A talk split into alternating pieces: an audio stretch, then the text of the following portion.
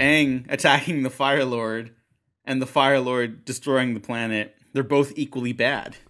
I mean, how'd you expect the Fire Lord to react when all his airships were destroyed? That's what you fucking morons sound like. I'm, I'm gonna cut that. I'm not gonna. No, no, leave it. That's those people need to hear. Look, this episode's coming out after the election, so those pe- people need to wake the fuck up. Yeah, regardless of w- whichever direction it goes, it's like, yeah, hey, pay more attention right now.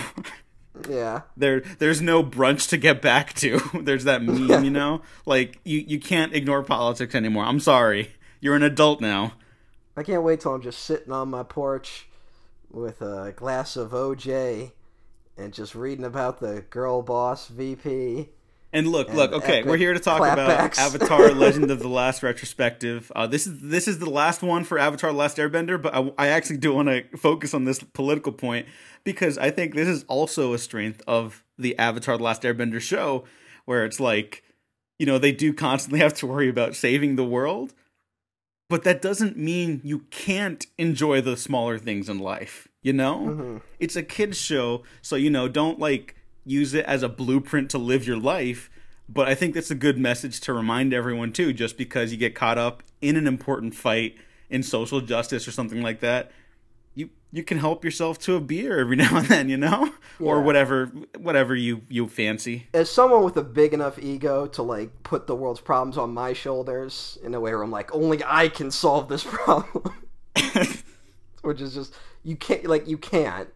So just you got to take it easy sometimes, and there's nothing wrong with that. But there is something wrong with like basically ignoring the news. I think that's the other opposite. You know, people either put hmm. way too much on themselves, or they just like go like, "Well, I did my job on election day," and then they put their legs up and don't do anything.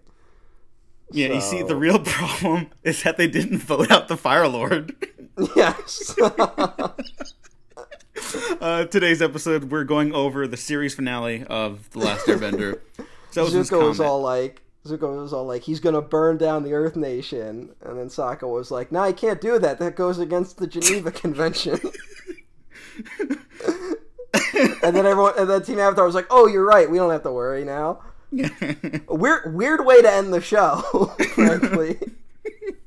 Feels like it kind of goes against the earlier messages of the series, it's- but hey, yeah, hey. a little anticlimactic, but hey, you know, thank God for those rules we put in place. yeah. and thank God that a guy like Firelord was, would listen. This episode's either going to be darkly funny because we kind of won like the s- literal smallest victory, or we plunged even deeper into the depths of hell itself. So Yeah, I'm very interested to see what happens. I'm sorry, everyone. Hey, you know, see that scene where it's like, look, we got to bring peace now, but it's going to take a lot of work. Or Aang fucking had a rock fall on him before he faced the Fire Lord, and the whole Earth Nation burned down. Where do we even start with this one? Um, I have no fucking clue to be honest. It's the final. It's uh, kind of a final movie, but like it's really just four episodes of the show. It, yeah, like I, I wonder if there was like a meeting with Nickelodeon where the creators were like, we kind of love to to edit it together as a single movie, and then they just never got that opportunity to. Because like it does play out like an event film, you know. Yeah, it's basically a 90 minute film if you watch it without commercials. hmm But I believe that like every episode has different directors and writers. Yeah, uh, the directors. I'll list them off right now. The directors are Ethan Spalding, Giancarlo Volpe, Joaquim Dos Santos. Uh, actually, Joaquim Dos Santos did the final two episodes. Uh, Michael Dante DiMartino wrote the first episode. Head writer Aaron Ehasz wrote the second episode. Our boy, obviously. Oh boy, And- that we hate. and uh, Michael Dante DiMartino and Brian Konietzko co-wrote the final two episodes together as the creators of the series. there you go. Yeah. Can't Uh, can't log it as a movie on Letterboxd though. And uh, you used to be able to. Someone, hey, Carl, because different directors. so stupid. I How many that's animated films have different directors? Yeah, but I mean, it's it's literally like the I don't think there's like an animated film where it's like, all right, this person directed the first thirty minutes. and then there's that whole thing where it's like, oh, is it movie? Is it a TV show? And I'm like, I just want to log it. I don't actually care about that debate. need, I need the world to know I was watching something today. exactly. That's why I use Letterboxd, so I can get vindicated by strangers on the internet. I think we have to break down the plot for this one. We haven't really Yeah, done that in this one, but there's a lot that happens, and I think it's safe to say it's mostly awesome. I do have a couple little things, questions or, or criticisms, but this is one of the great television series finales. I think it's safe to say. Oh yes, um, entirely satisfying. I guess. Again, okay, so we might. Well, no, no. Well, I guess it's this weird thing where it's like, as an ending to a children's show, you can't do much better than this. Yeah, it it it is. It's a lot. So let's just, let's just talk about it.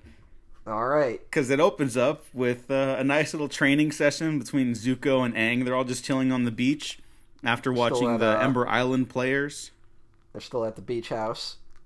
Yeah, and uh, Zuko's like, "Come on, we're like we're all acting lazy. Like we gotta like get ready." You know, the big revelation is that ah, Team Avatar thought maybe they'd sit out the comet because they already won the war. What else is there left to lose? This is a strange opening. is it? I mean, because it's just like I can't think of another thing where it's like the final is like, well, the gang was just hanging out on the beach, and it's like this is the war's coming. like we know it's happening. I understand that they don't, but it's it, it's weird when you think about sitting down and watching it and being like, all right, it's kind of just like an average episode of Avatar at the start, and they they, they do go to the beach. and they make some sandcastles, and Toph makes the entire city of Ba Sing Se, I think. Oh yeah, with uh, a little Earth King and his pet bear. Yeah.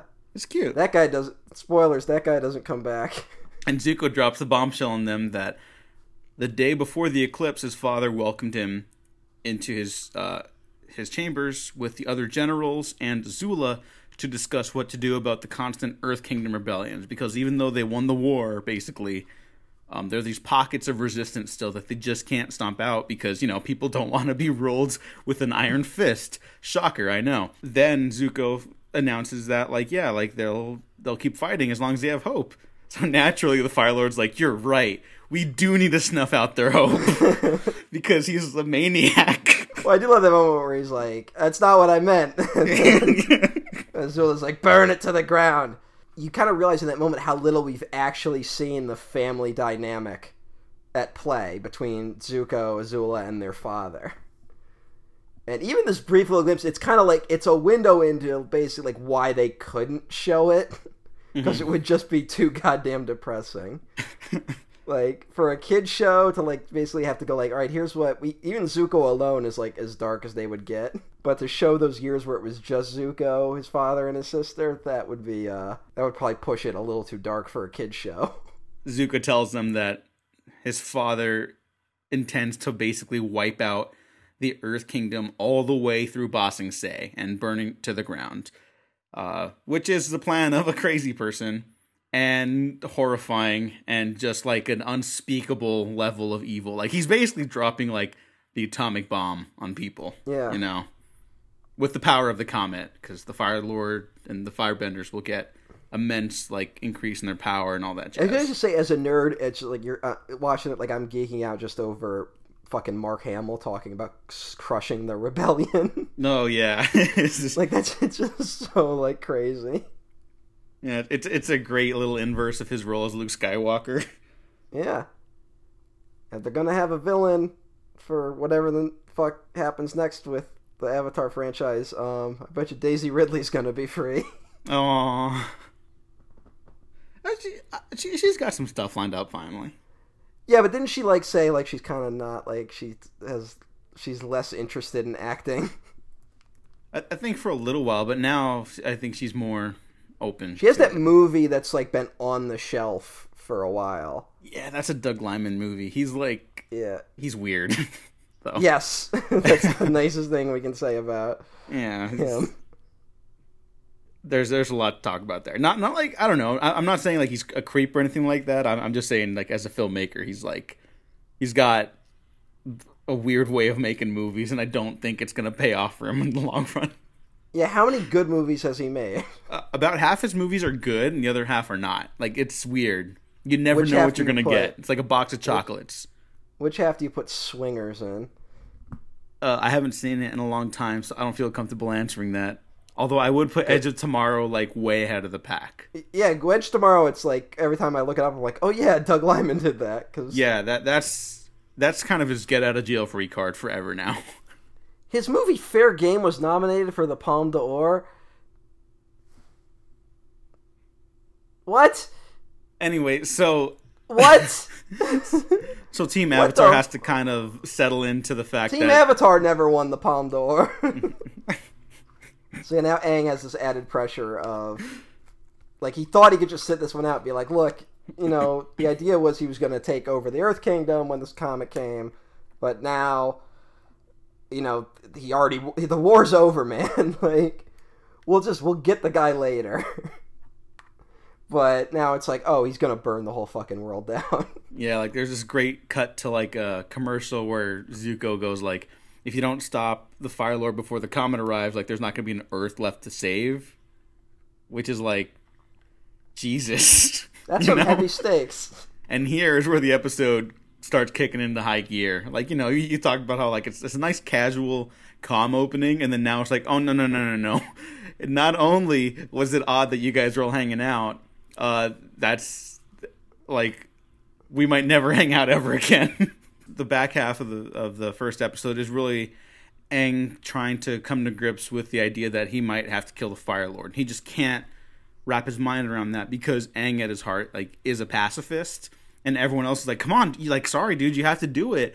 Like even Sokka, who's like the goofball good guy of the group, he like cuts the Melon Lord's head off and it's like that's how easy it is.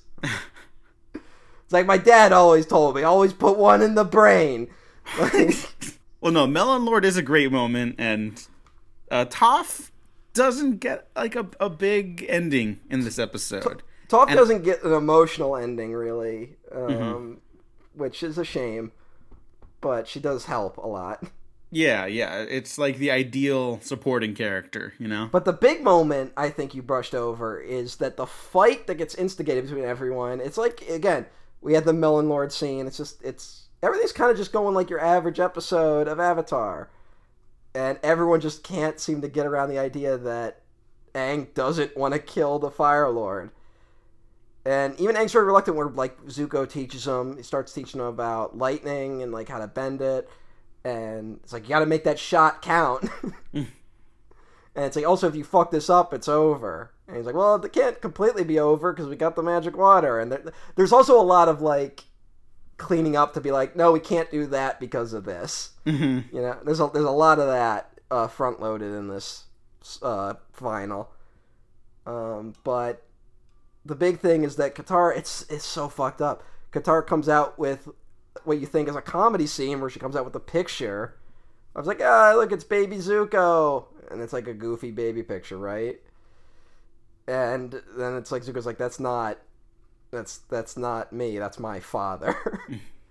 and that's like the whole thing right there. And I I don't know. I don't know how any of them could still be frustrated with Aang after that. And thankfully the episode plays it smart and it shows that like, oh yeah, it is it is maybe not that simple for everyone, you know. everyone involved has a like you know Aang had his whole people wiped out, but he's not just the struggle with him isn't just whether or not to kill him, but it's part of how he, he's he's carrying the whole weight of his people's culture on his back, and like so to keep it alive, he's like I can't kill anyone.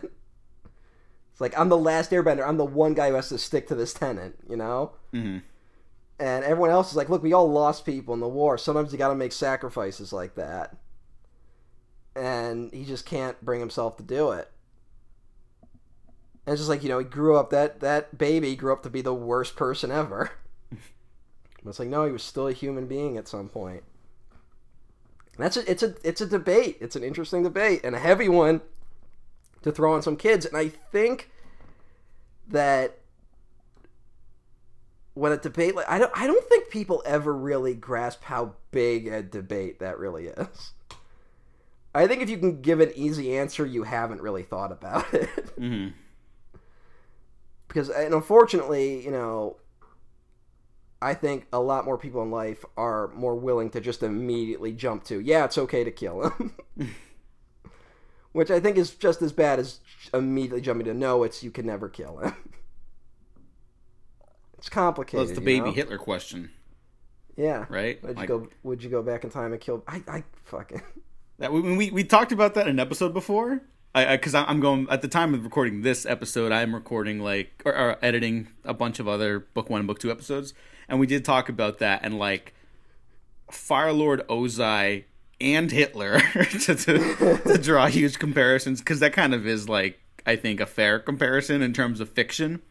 Um, there are elements that surrounded them that put them on that path. You know, like at the end of the day, they do have the choice to determine what path they go on, but like no one wakes up and wants to become like a genocidal maniac when they're five years old, right? Yeah. like, like that's not a thing that happens. You know, there, there, there's deeper stuff to fix, and I, I think that also kind of complicates Aang's view on well, the it's, things. it's yeah, it's it's not difficult to see why Ozai is the way he is when his grandfather did commit mass genocide. Yeah, I mean it's it's the lineage of genocide.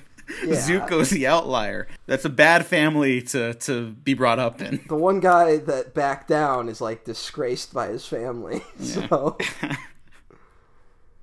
yeah, that would be a, a, a difficult thing about it. And Aang, I love that Aang at least throws out there. He's like, look, I agree. He's a bad guy. The world would probably be better if he's gone. But like, he just can't. He can't put that on himself. And it gets into. We'll get deeper into it because, of course, that that becomes his real journey in these last few episodes. But that's a heavy place to start. That like it just the shift is kind of huge. And originally, because this is a four-parter, originally the the creators said they intended it to be only three parts, but there was so much story that they wanted to give room to breathe that they kind of had to fight for like the extra episode this From season. what I understand, the way the show was set up is that they, like, how do you put? They agreed to all three seasons at the start. Like that was the contract. That was like they got they had X number of episodes at the beginning, so to like go one over would be like a big deal. and I gotta be honest, I think the Fire Lord's making some good points. No, It's just great that like it's you know everyone's applauding a plan that is clearly bad. I know it's like just there's no forward thinking on anything. Like I look on some level, right? Like if they were at least like like had a vision for like a future, like he he's talking nonsense, but it's like a, Yeah. a signifier of his power. So there's no like vision for the future. It's just like I'm gonna burn it all down so everyone knows I'm in charge. Like that's what he's saying basically, and it's like who's gonna be left? like the damage that would do to that world, like that that ends it for everyone. You know, like, Like, the, the world doesn't come back from that, or the people don't come back from that. The world would take like thousands of years to heal from that Hmm. mass amount of damage. Like, yeah, that, that- that's it's- it's a very scary thought, and eventually a very scary image. Maybe it's because I've never been in a position of power in my life, but what like what drives people like that? Because those people exist. Yeah, I know, which is why like I'm I'm even more okay now than ever that we don't really get any depth to like the greater like psycho psychological analysis of Fire Lord Ozai. Like he's just some dude who loves power, right? And like you're right, like people are just like that sometimes in real life. And you don't maybe you don't need to extend like too much empathy on that end, you know? So on, on some level I do understand the Sokka thing of like, see, it's that easy. But yeah. Well, the other the other big line from I think it's Sokka says, I think Aang says something like, "I can't just go wiping out people I don't like," and then Sokka's like, "Sure you can. You're the Avatar." Yeah. and then that that sends Aang off into a tizzy because like, you know, the, Sokka's a funny character. This is a very funny show frequently. But when Aang basically lashes out, he's he's kind of right. Like No one understands yeah. the pressure it's on him for like what you brought up about him carrying on the Air Nomad tradition and what that means for him as the Avatar. Like how he finishes this war will determine the next generation of people on their planet. like that's yes. That's a big deal and no one can really understand that. And it's kind of it's a little bit of like the Superman problem too. Of like how far does Superman go? Mm-hmm. Be interesting if someone did a movie about that. Yeah, that would be. Would be would be interesting. yeah. No, but didn't you know people don't like uh, Superman anymore? Apparently. Yeah, yeah, no, no, Superman's boring. Yeah. But uh, that's why this show doesn't work at all. A little earlier in the season, we talked about how uh, book three is kind of really good at setting off characters on their own journeys. You know, like they all have their own part to play in uh, healing the world and eventually the final battle. And I think when I first saw this episode, I I liked it, but I did not like that everyone ended up being separated for their final fights. I wasn't I wasn't seeing it clearly for like why they were doing that. I was just like, no, I, wa- I wanted them together, right? Like, and I think that's okay to want that. But you know, as I got older, I was like, oh no, this is perfect. like yeah, they all yeah. they all have their own like thing to overcome, uh, their own part to play in in bringing down all this shit. Uh, yeah, just from a structure standpoint, they split them up perfectly and like keep like the the, the plate spinning nature of it really well. Because sometimes it can feel really forced, where it's like, oh, someone's got to go and get the kryptonite knife from the pool or something. okay, look, I love BVS, but that scene of Amy Adams throwing the kryptonite spear in that that puddle of water is only there so she can go get it later while they're fighting. like it, that is ins- bizarre. yeah. And I mean, like you can feel like a little bit of that. Like there's always going to be a little bit of that in any writing. Mm-hmm. It's like, oh, what what is Sokka and Suki going to do? Oh, they got to take out the airships because that's how they're going to do this thing. yeah. But it's like that at least makes a little more sense. Yeah, it, it makes sense. Like Sokka's like the more like technologically like adept one, I guess. You know, mm-hmm. everyone else is like like Suki has her her like uh, real gymnastic style fighting and stuff like that and then Toph obviously is just like a war machine. so that's great. Toph's just like the juggernaut, like you can't stop her. Yeah. Nothing can stop Toph. you can't stop the Toph. Yes, exactly. that should be a shirt. Oh, that would that would be amazing. Again, that's a little sad. Like I said, like it is a little sad that Toph kind of doesn't get as much um, she gets her own personal adventure with uh, Zuko though, and it doesn't go very well. Oh yeah, oh, let's let's talk about this then. So the the very first moment in this where someone splits off is of course Aang when something is calling him from the water by uh, Ember Island, and he and Momo vanish overnight, and so Zuko and the rest of Team Avatar start searching for him, and uh, Toph goes also, with Zuko. I gotta say this. Here's how much of a dumb motherfucker I am. it suddenly hit me why so many cartoons have animal sidekicks. And it's like, oh, so they can have someone to talk to. it's like, yeah, I'm fucking 27. It finally hit me. like, it's like, oh, all right, that makes sense. That's why Momo's going along. also, uh, I think you told me that like Momo was intended to be uh, initially like the the spirit of um Aang's Airbender master, right? What was his name? Yeah, yeah, I think so. I must have told you that. Yeah, yeah. If you uh, didn't, then I read it somewhere. But like, if you're carrying on that idea, because there's a lot of ideas in this that date back to a version of the show that we didn't end up seeing, and I'll explain that a little clearer later.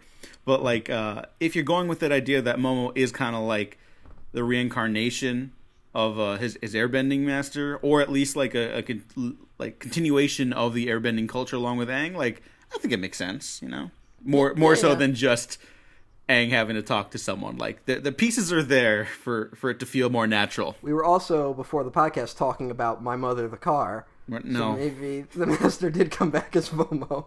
No, we're not. We're not doing that.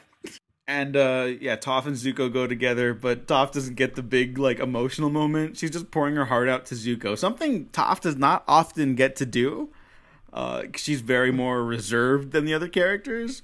And then even Zuko's like like I'm sorry you had a rough childhood, but we kind of got to focus on finding Aang right now. Got a, we got a lot to do right now. We got to find Aang, or else shit is fucked. yeah. And uh, they they obviously don't find Aang, but you get a return of uh of a uh, performer Aang from the play. Oh, which yes. which is great. Avatar State. Yep, yep. It feels like they were just trying to get anyone who was available to come back for this last one. It We'll really get, does. we'll get more into that. Um, but I, then I, we I cut like from it though. But yeah, yeah, we'll get into yeah. it. we cut from uh, Zuko and Toph's Journey. we cut from that to uh, the uh, Republican National Convention, where Ozai crowns himself Phoenix Lord, Phoenix King, the title of the episode. And uh, yeah, and then he's like, he's like Azula, I'm gonna become the king of everyone because that's how this works. and you're not coming along. And she specifically says, It was my idea to burn everything to the ground. yeah, great. That that is the Republican National Convention. it is, yes. that that's what we're why. up against, basically. And then they're like, Nope, nope, I'm going to become Phoenix King, but you will be the new Fire Lord. And Azula's like, Oh, of course. Uh, So but like, that's the, yeah, that's that that is like a, a crazy moment because like these people are just not human at this point. but Yeah. but like um the moment Azula is even like temporarily challenged by someone who she's like devoted her whole life to worshiping basically, she starts to like unwind and it's yeah.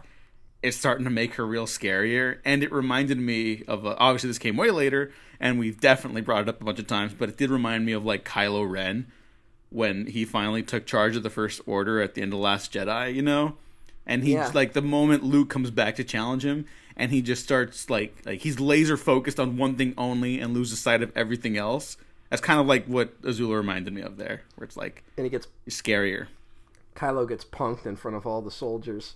yeah and it's awesome really would like to see a sequel to that movie someday Yeah, it would be great one day to get a good sequel to that film. But this is good. Abrams. did did J.J. Abrams ever like was he ever teased as like gonna do something with the Avatar universe? Um, I don't know. Just that that one thing that we discussed where he was like credited as a writer on IMDb, Oh yeah, and everyone was like, "No, he wasn't. We don't know who started that." like, because it was like there was that weird era where he was like he was supposed to do a Samurai Jack film, and then he was gonna do like a Half Life Two movie. Yeah, he he's a brand now, so I don't know what he's got going on. But he got like that fifty bajillion dollar deal with like Universal, I think, too. How how'd that go? Oh, I don't know. It's still happening. Like I, I forget, it's Universal or like Apple or someone's got like the J.J. Abrams business now, It's got to be one of the streaming people. probably. But Well, I mean, um, also, but he just produced uh, Lovecraft Country. Oh yeah, yeah, which I haven't seen yet at the time of this recording because I've been just rewatching these. so I haven't. I literally seen like nothing else. I've seen like one Abel Ferrara movie, and that's like it. Yeah, I've been rewatching this, um, and not to get, I'm gonna get real bummer for a second. Um, but I, the first time I sat down to watch it was uh, when it was announced that Chadwick Boseman had passed away, Oh man, and I was like halfway through, and it like turned into a thing where it's like I'm gonna have to watch this a few more times because, like, I just couldn't pay attention to this yeah, after that came out. That was fucking rough. So if you're in the future now, that's that has just happened, like three days, three days ago, even like fuck, just just wild, yeah, just heart heartbreaking. yeah. That, that that's one where you could just feel like the shockwaves of that. Like no one saw that coming. Mm. Like that that is just a complete Yeah. tragedy that we lost someone like that so soon. It was one of those things where we were, taking him for granted, you know. Mm-hmm. And it's just a a talent because it really felt like it was another one like Anton Yelchin who unfortunately died, where it felt like we were just even though they had like big movies to him, it felt like we were just at the beginning of their career, Yeah. and now that's just not going to happen, unfortunately. What what a heartbreaker, you know. Yeah, yeah. That that that's one that didn't like feel real. I know it still really doesn't. Like it's like all these clips have been going around of him now, and it's like, nah, that couldn't have happened. You know, hmm like that doesn't happen. And it fucking happened, unfortunately. Hmm. What a what a fucked up, awful world. I know. I know. Fucking cancer bullshit. No, and like to to get even more real, and uh, not not to be one of those people that's like, oh, 2020, whatever, right? Like things are just bad right now, and sometimes it it doesn't feel like it'll get better anytime soon. You know, Yeah, and it's, It's- like, it's why weird. why is this all happening at once? You know, and some mm. stuff like like Chadwick Boseman's passing, unfortunately, you you can't predict or prepare for. You know. yeah, like sometimes it's just a tragedy that a human being lost their life like sometimes it's, that's all there is to it and you, you gotta appreciate them while you got them you never know what what battles people are going through you know yeah. That's another thing. I mean, that's that's that's a whole other conversation, just about how people have been acting about his appearance for the past year. mm. which I don't want to moralize to people too much, but you know, I think it's more just a testament of how we need to stop this bullshit where we break down everyone's body language in interviews. yeah that's gross let's like- not do that which is- ever Yeah, it's become like the most infuriating thing now, and I think it was just the double whammy of like the recent Star Wars and the Game of Thrones final because that was a big thing about that where they because they released that cast reading of it. Remember, like the table read, and a lot of people didn't really look into the final. yeah And you know, who knows? Like, I don't know what's going through their heads. Um, although I do know what go- what's going through Emilia Clarke's head because she came out and basically said, like, "No, I agree with Daenerys." yeah well Okay, that that, that do? even that one's more complicated because she she had you know she'd struggled with her own health issues in yeah, the I past know. Yeah, to bring it to that, which was another shocker to find out about. hmm 'Cause, And so- I mean, I, you know, not that we deserve to know these things. Yeah, I mean, at the end of the day, that's also important to remember that we're not privy to these people's lives because they're human beings and deserve their privacy too. So, like, when someone, like, even even I was saying, like, you know, we're caught off guard by the, the passing of Chadwick Boseman. We didn't. We also didn't have a right to know anything more than we had. Yeah, That's not our place, you know. Like, sorry. he didn't.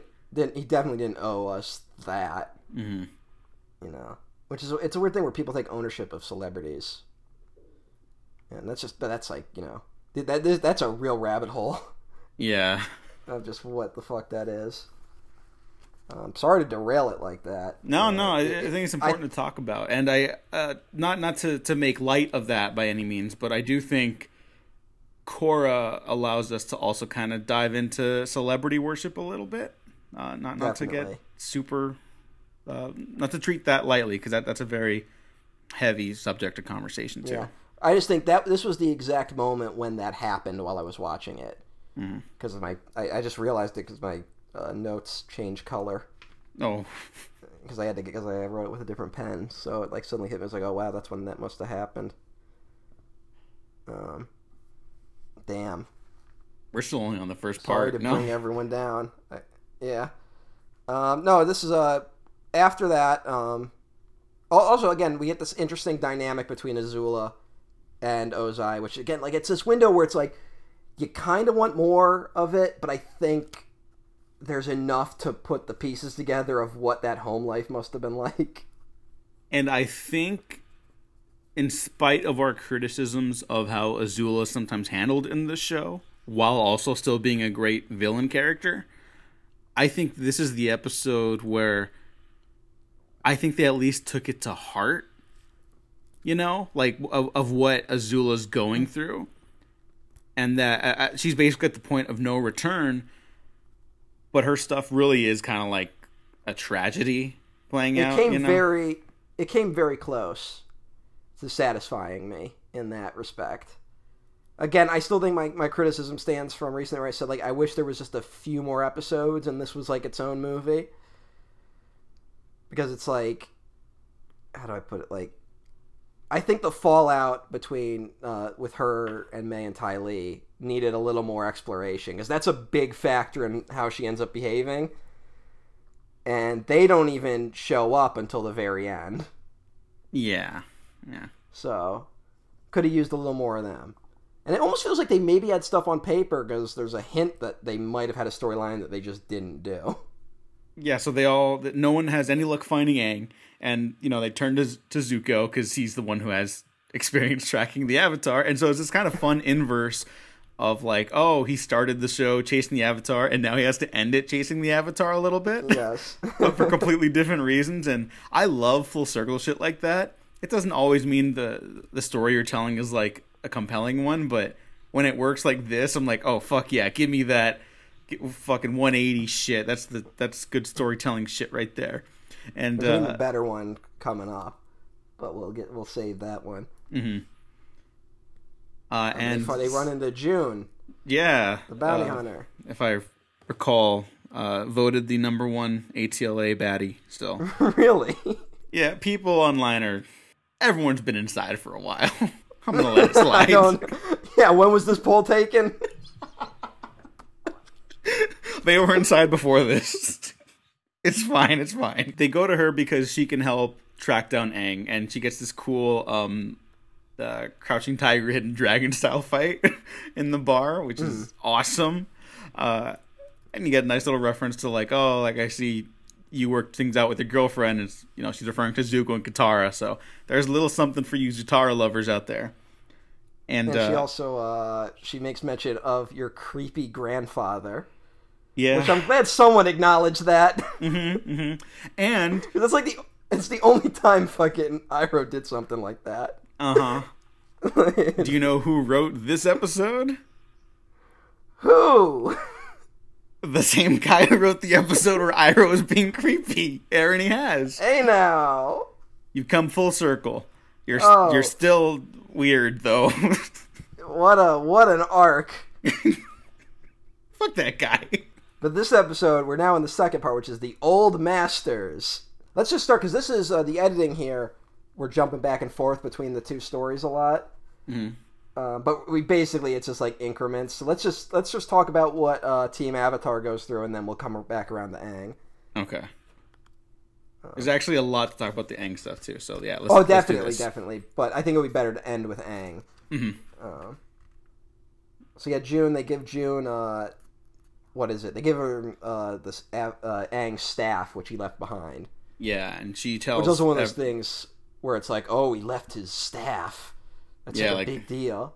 And I like that that uh, Sokka also we, we didn't bring it up, but like Sokka like posited like oh he could be in the spirit world, and then everyone's like well where's his body like Yeah, I do. I do like the problem solving of that. Although then Sokka thinks that fucking Appa ate Momo. look Sokka's a good guy. He also has one brain cell, Yeah, so and it's working overtime lately. it's like the buffest brain cell ever. And so June can't track down the Avatar because her little monster beast thing says the Avatar is nowhere to be found. He doesn't exist. And so instead, Zuko figures they should go look for Uncle. And so he whips out a stinky slipper that his uncle had. Is that set up at all? no. Yeah, that's a little like okay. Yeah. That, that might Like, be one I'll- of the moments, yeah. Gotta let that one slide a little bit. But I was just like, I couldn't remember if like, is there like a scene where like his shoe gets knocked off and Zuko picks it up that they just go like, hey, we could use that. and I could I couldn't think of it. Uh, so yeah, they use uh, June to try to find Uncle Iroh, and it leads them to the now broken walls of Ba Sing Se. And then June's like, "Well, I I did my time. See you later." it's like Seinfeld where the characters are coming back for just like a line of dialogue, you know? yeah, yeah, it's a little better than the Seinfeld final. But... No, no, no, no. I, I like this finale better, and I think it's handled way better here because everyone does have a part to play in saving the world in some way or another. June included What- by by leading them to the the Order of the White Lotus. King Bumi, Sokka's master, Jeong Jeong, the first firebending master Aang met, and uh, oh, Grandmaster Pakku, who is now Grand Pakku because uh, he met Sokka and Katara's grandmother again, and now they're remarried. More like gross Pakku. I didn't like that development. Oh, okay. Hey, I wised up after fucking 60 years. I mean, you know, some some people learn a little later in life, I guess. Yeah, don't but know. that that doesn't mean you marry the guy. No, no, you're you're right. You're right. Just a little little odd. I'm I, I had complaints about that revelation in the episode itself. Yeah, I, I remember. So like now it's like making a bad a thing I didn't care for even worse. I like Gran Pakku though. Yeah, That's a funny name. He's like he's like like how about Grandpa Goo? No. Yeah. and see, like that's like a good character, but they do saddle him with like weird stuff like that. so like, yeah. like I don't know, I don't know, it's bizarre. I, this is where like I start just getting goosebumps all the way through this finale. Because like you know when King Bumi's like oh look who's here you know and you see everyone's like face and you get that like triumphant music and shit and I'm like all right here we go like you really feel like the domino starting to fall like yeah. for like the event itself. And The uh, secret societies are cool now. mm, we there there's probably some stuff to explore here, and I would say that uh, for what this episode is going for, I think it, it works well enough. But considering the last secret society we saw was the secret police, it's probably I, I would not have made this call. I yeah, guess. there's two lessons I've learned from Avatar, it's that secret societies are cool and secret police are cool. no, no, no. Good call, Kyoshi. No one's ready for the conversation about her being a fascist. Hey, I've been reading that book. It's really good. Oh, okay, that's cool. She went through a lot. Well, here, what are your thoughts on the White Lotus then? Because I feel like you have something to say. Um, no, no, no. I was just. It's like always a weird thing where it's like, eh, you know, okay, secret society that runs the show. I mean, eh, what makes it work is that they aren't really in charge of anything. They're more just like, all right, when shit got bad, we went underground. and that it, it works a little better as like a rebellion group. It'll get weirder when they still show up in like Legend of Korra. yeah, yeah, and I I would say the weirdness is mostly intentional, but again, Mhm. something we'll we'll have to explain later because there's too much to talk Yes. about here already. also, isn't there like a historic White Lotus society or something? I have no idea. I think there was a White Lotus society. I think it's China, and they I think they rebelled. Oh, that's kind of neat. I don't think they won, Oh, but uh, I think that's a historic thing. Correct me if I'm wrong, people listening. okay. Here's here's a a nitpick I guess I have then. So when Bumi's explaining to Sokka and Zuko, like, "Oh, I got out um, from uh, Omashu, and everyone else escaped. I didn't escape because he basically, you know, took down Took back the whole army. city. Yeah, he took back a city and took down an army like single handedly. And then he's like, "Oh, did you guys do anything fun on the day of the eclipse?" And they're like, "Eh, not really." That's funny, but I don't understand why they just didn't say anything. I also don't understand why Bumi wouldn't know about that. Yeah. Like, So- the- what what you up to, White Lotus group? Like, But again, maybe that's why the White Lotus work here as opposed to other secret society stuff because they're not they're not like, "Oh, we know everything happening at all times." It's just like, "Yeah, we're we all keep in touch." yeah, sure. You I think those people should have been, you know, hey, Iroh, when'd you escape? Yeah. ah, don't worry about it. like, feels like they would have known about. it. But then, then again, it's it's it's King Bumi You can recall his past lives. he, he- can't he can't really be trusted. he eats rocks, Matt. like Yeah, he's got he's got some got a lot going on there. Although another little nitpick, again, nitpick, not actual criticism, is that uh, the last time Aang saw Bumi, Bumi goes, "Oh, like, well, I'll see you again when the time is right." They never see each other again. Yeah, that's a little weird. I just don't like that. Hey, is he? He must be there though at the ceremony. Oh yeah, but we don't. Like he must be in the crowd shot. Like we just don't see them like embrace. Yeah, yeah. So I, I would have liked them too. to have a moment. That's yeah, all. Yeah. And Bumi's like fucking one fault, one bad step away from fucking oblivion. So Yeah. as a fucking hundred years old. um. Although, like I said, I think Kyoshi lived to be 200. Jesus. Yeah, but that's seven- Avatar Kyoshi. She lived to be 200. She's seven foot tall, and she's so powerful she split a continent in half. And I like going on with Kyoshi. well, you can't all be Kyoshi. Also, she's also uh, she's bisexual. Oh, really? Yeah, which was the reveal. Nice. Oh, speaking of fucking reveals, I found out fucking that punk ass Fire Lord Sozin uh, outlawed same sex relationships in the Fire Nation. Oh, so he's Punk extra bad. Motherfucker. Fuck that guy. What a a fucker. What was he hoping to gain by that? Uh, I don't whatever. I don't know. What are Republicans hoping to gain by anything? You know? well, you know, they it's you can't give rights to gay people because that's also giving rights to women. and really, that's really what it comes to. Anytime you you wonder why Republicans care about a social issue, it's because it gives power to women. it really does kind of come down to that. But you know, Diego, the problem is the problem today is that the country's too divided. But in the camp of the White Lotus, Zuko comes to Iroh's tent, uh, and he can't go in yet. He has to kind of work his way up to it. So Zuko waits to for Iroh to wake up, and he finally makes his way into the tent. And uh, when Uncle Iroh wakes up, you know Zuko just starts pouring his heart out and saying how sorry he is, and he doesn't know if he'll ever be able to be forgiven. And then before he can even finish his thought, Iroh pulls him in for a hug, and they start crying, and I start crying Yeah. and it's it's that's that's fucking beautiful. yeah, that's uh that's a great moment. yeah. Um, yeah, that that really got to me. And I, he says I was never angry. I just thought you lost your way. But he found his way back, and he didn't need help. Mm-hmm. And it's just the, did- the pride in his voice for you know basically his his surrogate son, his nephew is is just so heartwarming. That's the shit that kind of makes you feel better about like life, you know. Yeah. Yeah. These cartoon people making me feel good. Yeah, thank you for helping me avoid the real world for a little bit. Not sure if that's what they want you to take. No, no, no, no. Of course not. Of course not. But um, yeah, it's it's a terrific moment and one one of the highlights of the finale for me.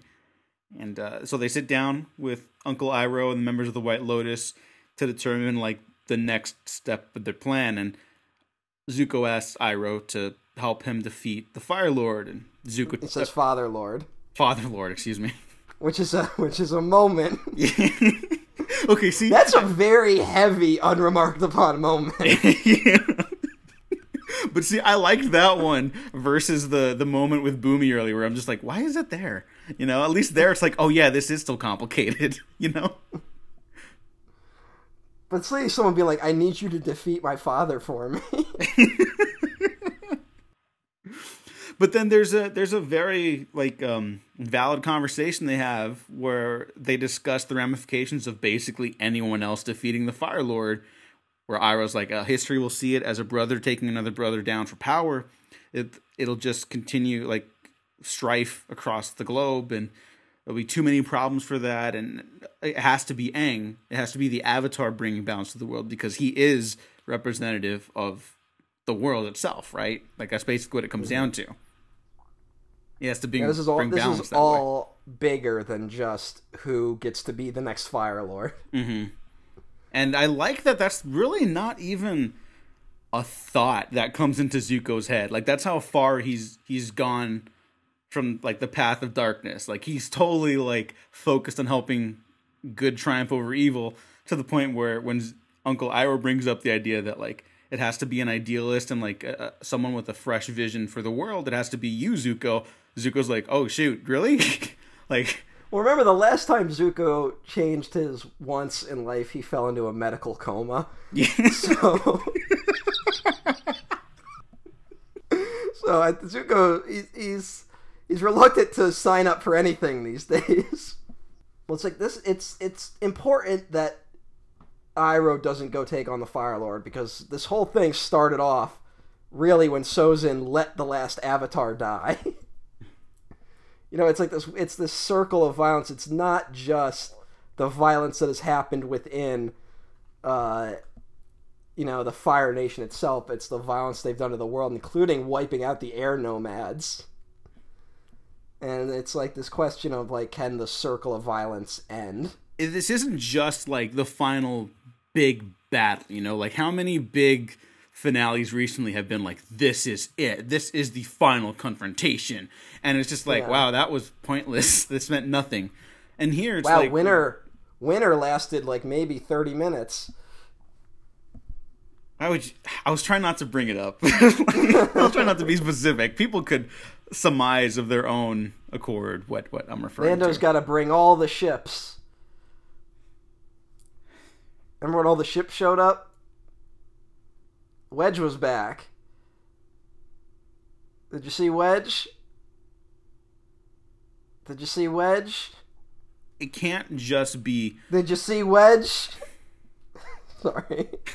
You can't just physically beat the bad guy. There, there's got to be more to it than that. And I think, in terms of fiction, that a lot of people sort of misread that. You know, like mm-hmm. pe- people want the big action finale and stuff like that and like yeah like that that's fun for like a minute but like i think the stories that last are the ones that go beyond just like here's an awesome moment where the good guy did a cool move against the bad guy you know well you remember how uh empire strikes back ends with a giant space battle right oh wait i'm sorry i'm checking my notes it ends with them running away it's the big climax of that film. so Zuko is gonna go have to retake the throne from Azula, and Katara is gonna go join him because he doesn't think he could take Azula by himself. So Sokka, Toph, and Suki are gonna go stop the air fleet um, until hopefully Aang returns to face the Fire Lord. So everyone's got their own little parts to play, and the Order of the White Lotus are going to go um, conquer Bossing Sing Se. Yeah, they're gonna. Well, they're they're, they're gonna liberate. Li- liberate, liberate. Conquer. Sorry, yeah. they say conquer, and I was like, hmm, you could you just say liberate. Because I think Iroh uh, says like I'm gonna go reconquer Ba Sing Se, and then I'm gonna go reconquer my tea shop, and it's like, yeah, I forgot he's still a war criminal. like, yeah, but hey, you know, I do like that though. I like that he's like, I had a vision when I was younger of conquering Bossing Sing Se, and it's like now I real only now do I realize I'm going there to take it away from the Fire Nation and not take it for the Fire Nation. Yeah, that that's uh, everything with Uncle Iroh on this is just like the best shit ever.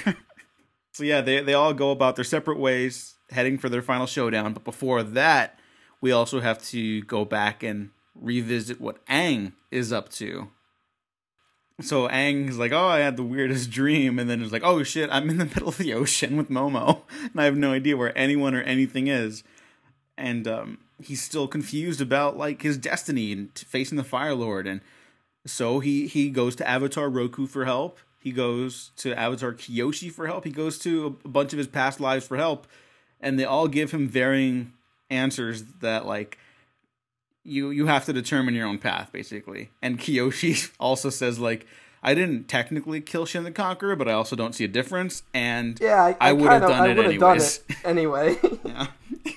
I was then, ready to kill that guy. Don't you remember like, at the trial where I confessed to killing the guy? and then I love that Aang's like, I knew I shouldn't have gone to Kyoshi. like, yeah. Fucking Kyoshi. Yeah. like what a great like character that she could even be like used as a side running gag, you know? Mm-hmm. like that's just that just makes me happy. Well, again, um, it's just the, uh, the, depth of the show is that we like even like now I'm reading the book, so like I'm learning a lot more. But we know so much about Kyoshi, and she's been dead for like 200 years and she's like a pivotal character in the show where it's like you know that we all get like yeah Kyoshi probably not the best person to turn to advice for this kind of stuff. But even Roku's like it's like look I went easy on my friend. I I kind of wish I had killed the guy. Like he doesn't outright say that but it, it is something that is in the forefront of these avatars' mind because even the the waterbending guy we've never met before until right now, he says that you know he was go with the flow. The world kind of sorted his own problems out, but my like basically not I don't know if it's safe to say like apathy, but like he kind of let stuff slide for a lot, and you know it cost him uh, a woman he loved, you know, someone he cared And about. her, that was her face that the face stealer took. Yeah, which is really fucked up. well, there's a lot to, to unpack there, but you know, every avatar, even the the airbending one before that, uh, tells Aang that the needs of the world will outweigh the needs of like the individual. Well, I love that moment where it's just like he's like, I'm asking all these avatars. I gotta ask another air nomad because they'll get it. and it's just this conversation it's like, hey, I thought I was supposed to be selfless, and I thought I wasn't supposed to, you know, not have any material possessions. And it's like, yeah, you know, people can achieve enlightenment through that, but you're the avatar. you kind of have a responsibility. It's almost as if with great power comes great responsibility. Roku tells him you must be decisive. Kyoshi's like only justice will bring peace. Everyone else is like you got to make decisions, and Kyoshi's like justice. It's because like because Aang's trying to like a little bit like pass the buck, just not be like I don't like he doesn't want to make this decision, and they're like, dude, you're gonna have to make it at some point. Didn't you see the Irishman? It's bad to go through life having other people tell you what to do. And so Aang has to make a decision. And he, he says to Momo, who's there to talk to, and he says, I guess I don't have a choice, Momo. I have to kill the Fire Lord. So Aang didn't really pick up on what they were trying to teach him. Yeah. but in all fairness, they're all speaking very vaguely. yeah. you know. Kyoshi was, I gotta be honest, Kyoshi was pretty direct. No, Kyo- no, Kyoshi was the one direct one, but she's also like kill, like bloodthirsty looks in her eyes, you know. I wouldn't go that far, but she's like the Batman of the. I was the about group. to say, yeah. She's like BVS Batman, like kill, kill. Dirty Harry, but it's Avatar Kyoshi. That's what her, her the red on her face paint is. It's blood from her victims. Yeah. The, the paint actually does symbolize something. I can't remember what it was though. oh, really? I don't want to be offensive then. Never mind. Yeah, yeah, yeah. No, no, it's not offensive. I just in the book. I'm, I'm talking about in the book. It symbolizes. Something. Oh, okay. Not. It. I mean, it probably does in culture, but we're both ignorant. So, I'm sorry. did they make you read uh, Memoirs of a Geisha in uh, high school or middle school? no. I mean, that's one that I guess a lot of people read. Mm. Um, I was assigned to read it and then didn't Oh, okay, good. because I, I used to do that a lot. I never had a problem reading. I had a problem finishing assignments. when they started giving me good books to read, I read them. Funny how that works, huh? But Aang notices that the cliffs are getting bigger by the ocean, and then he realizes that the island is moving, and that's an it's an animal, and so he goes around to see its face, and it's something called a lion turtle. It's a fucking giant ass lion turtle. Now, this is like- a point of controversy for this episode. Yeah, because the lion, because it goes like, "Lion turtle, what do I do?" And the lion turtle goes, and you're like, "Oh, I hope he said something enlightening." I didn't have a problem understanding him. I did not understand him until I watched it this time with subtitles. Okay. um, the the lion turtle is voiced by Kevin Michael Richardson. That's just how he talks. Yeah, I know. so it's a great there's voice. something.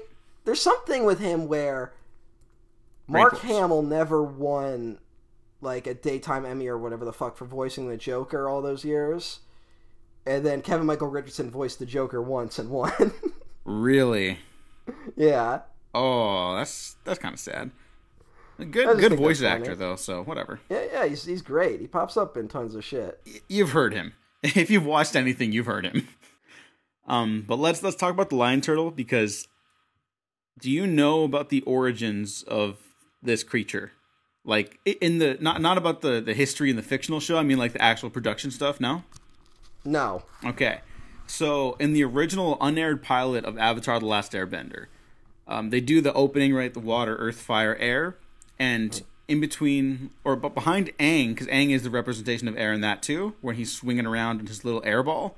There's a lion turtle statue. Now, a- apparently, they had really filled out like the the lore and like the history of the world, and the lion turtles and the origins of the Avatar were going to be like tied together, and they just couldn't fit it into the narrative of this show.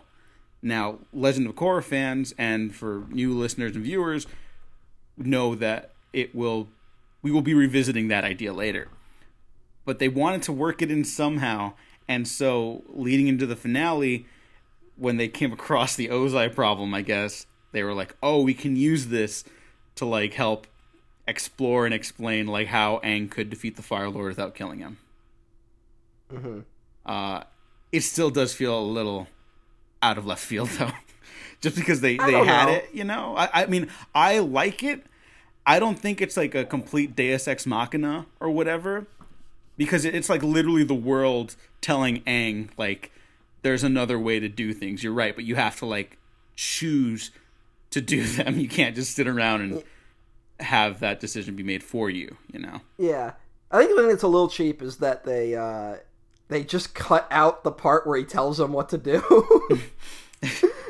like, it's like his whole thing where he's like the true mind, blah blah blah. Like gives like a whole speech, and then he taps him on the forehead and sends him on his way. And then uh, later we find out that when he tapped him on the forehead, he was like, "Here's how you do energy bending." Yeah, I don't know why they didn't just put that in the beginning. I don't know. It does a little bit remind me of the turtle in uh, the in the book It. Well, that that is like an idea. Um, I think more common in like Asian cultures. You know, so like Stephen King Yeah, ripped well, off Avatar. Is what I'm saying. Yeah, well, it's also uh, in what do you call it? Um, oh fuck, what? In a lot of like Native American cultures, there's a lot of stuff about turtles too. Mhm. And I believe like one of them has the.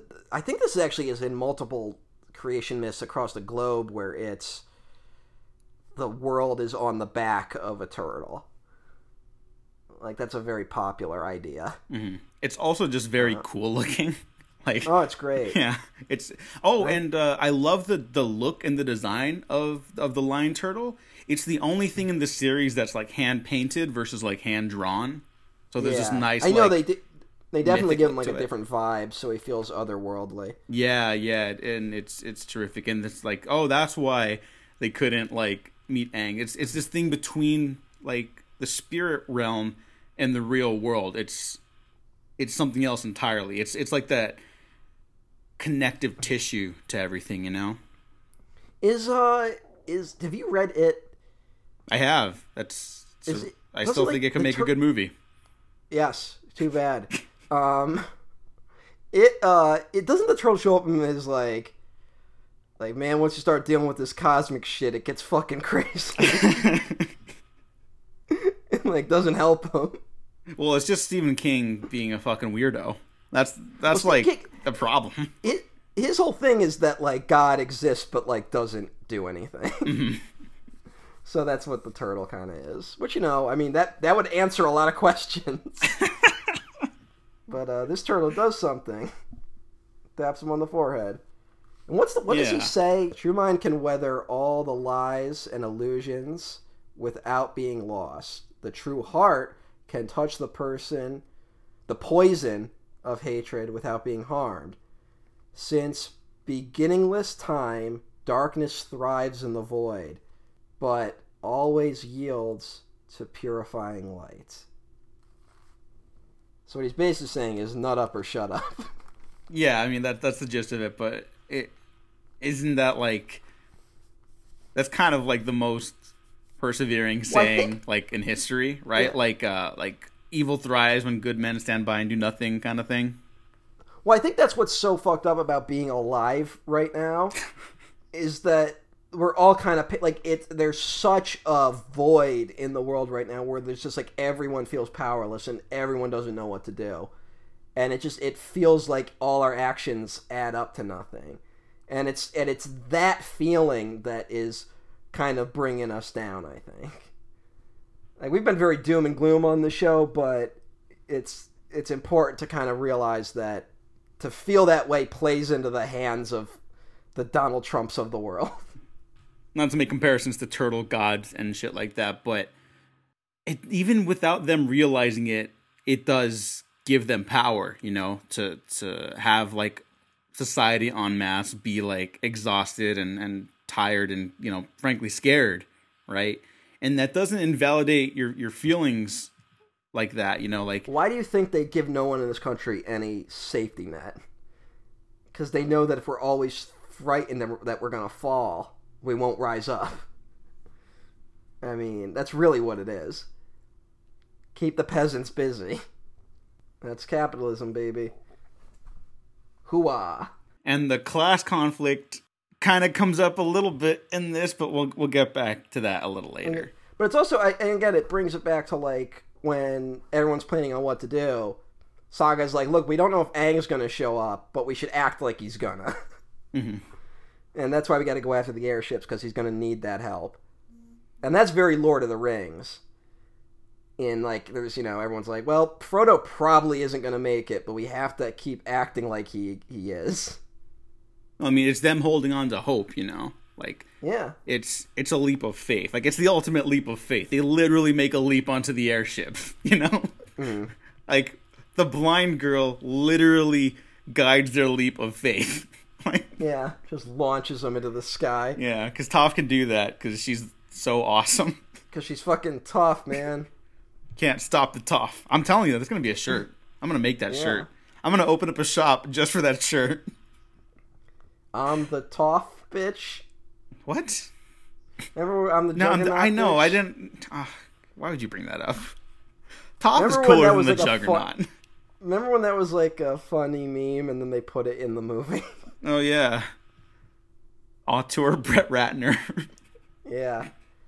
Brett Ratner. Whatever happened? I, I, I'm sure that guy's doing well right now. Well, piece of shit. and now we're going into the inferno. Yeah. I don't know why. I don't is, like this gets, title. this is well, a it gets nitpick. a little strange because it's right now we've been following Aang's journey and whatnot, and now it just turns into this Werner Herzog talking about volcanoes thing. Azula is already losing her mind. it, it get it starts getting more sad with her. Like she's just yeah. there's nothing grounding her. Her the weight of her like privilege and and fear mongering goals have just like completely incapacitated her for like any sense of like thought or, or empathy and that that's really hmm. sad you know well it's like getting to the finish line but you spent the whole race punching everyone, and then you're you don't know why there's no one there to congratulate you. Yeah. That's there's a little bit of that there, but man, she's uh she's taking it out on everyone. I felt bad for that girl that got banished. I hope that got sorted out later. yeah, I hope a lot of this got sorted out, except for like the Dai I mean, yeah, fuck the Li. Yeah, and I don't know. I I have no opinion on the twins. Oh, I mean, they're I think they'll be like uh, whoever rules they'll like support. You know, like they're very much yeah. like loyal to the monarchy, not so much the individual, which does not the make Lord, them like uh, positive figures. They're the Lord Varys of the Fire Nation. Yeah. Azula, I want you to serve the realm. like that. Fuck, that Man, first that season's guy... so good. I know Varys is like my favorite character in the books too. Like, and that performance is uh, like amazing. And man, did they fuck his character up. I know, I know. Like, that was went from being like the smartest guy in the room to like the dumbest guy on earth. It's not great. It's not great. not great. Um, but Azula is visited by the spirit of her mother. Yeah. In in the mirror. It's Spider Man. like the Green Goblin. yep, yep. It's Spider Man too we can eliminate those that stand in our way. it's the opposite of Spider-Man 2. That look, look, I love his performance in the lighthouse. that scene's incredible. well, I love that Willem Dafoe has just gone on record saying like comparing that role to Shakespeare. Like that's still one of the, the things he'll talk more positively about, like of his career, and that just makes me happy. Do you know how much I sacrificed? he played Jesus Christ, and he talks up the Green Goblin more. I know it's so good. It's so great. I love movies. But this is the first time we kind of get um, more of a look. I think Azula's made some hints about her relationship with her mother at this point, but this is probably like the biggest one. Yeah, like all the hints prior to that, while we've been like kind of struggling with conflicting feelings about her as a character, right? While still being generally like very impressed by the character, I, I think this shows that at least they were aware of it by the end, or at least tried to fill in some more of the gaps. You know, like there's there's a real tragedy in that she never was allowed to to let her shields down. You know, and mm-hmm. now she's by herself and. And with a, lot of talk about choice this episode, she specifically says to her ghost mother, "What choice do I have? Trust people." Like she can't even imagine that. hmm It's just sad. And she she meant she brings up Mai and Ty Lee abandoning her, but yeah, so fighting with the ghost mirror. So it's really her fighting with herself because you know, it's pretty like blatant that it's like, oh, she's not fighting her mother, she's fighting like her idea of her mother. So you have to take everything the mother says with a grain of salt because it's really Azula. I think it's similar to the like the inner turmoil that Zuko had back when he went into mm-hmm. his emotional coma. yeah, he was in a medical coma. yeah, but like whereas Zuko goes into like you know the coma because he's working out his feelings towards being good. I think Azula can't allow herself just even that second of like hesitation. Because she's been built to be like this master assassin basically. Like someone who's only built to rule with fear and power to the point that there there's nothing supporting that you know? Like she's eating herself basically you know? And there's even that it, it's kind of a funny line when she's like okay Hera, prepare to meet your doom. But it's also deeply sad because she literally doesn't know how to like process existence without like overpowering something that's all she knows how to do She almost killed those kids at the volleyball game. Yeah, right? Like that's I mean that's why the beach is like such a fucking great episode. It's like, oh yeah, these people can't be kids. They don't know how to like live without war. it's sad. yeah. And this this is just the end point of that where Azula has everything she wants and it's doesn't matter cuz her life has not she- been sustainable. But is this saying that she that deep down she really just wants the love of her mother? I don't I don't know. Maybe, maybe that's what they're going for because it is the finite point we get with Azula emotionally, right? Well, because Azula's like, I know you hate me, I know you hate me, and then it's like, no, I don't, I love you. And so it's this weird thing of like she's trying to. I guess it, it was this thing where it's like if she couldn't win her mother's approval, she'd rather push her away. And she also couldn't do that because like her mother still loves her on some level. I don't know. That that's something to think about then, and that's Yeah, there's a lot- why she like um, you know, she preferred her her her father. You know, she preferred being Yeah, well, in we see graces. him where it's like, "Good job, Azula. We should burn everyone." yeah. and like you know, Yeah, they never know. have this conversation, and I don't know the logistics of the marriage between you know Ozai and his wife, but the fact that she would marry a man like that. You know, unless unless it was like a forced marriage. It's heavily implied it was a forced marriage. okay, okay. I mean, and I think the comics confirmed it because remember, she is the descendant of Avatar Roku. That's right. Okay. Oh, so then there there's this whole idea then introduced with that that like it could be about trying to like wipe out like the Avatar lineage. Like literally they're trying to do that, but like even the bloodline, you know, they're trying to like overpower that. It's even like she's like, there, you know, it's it's eugenics. We'll get more into that in the Korra, but there's definitely stuff about like certain people having relationships can produce certain type of benders, you know, Mhm. and that that raises a lot of questions. So it was like the Fire Lord was like, well, I have kids; they should marry uh, the descendants of the last Avatar.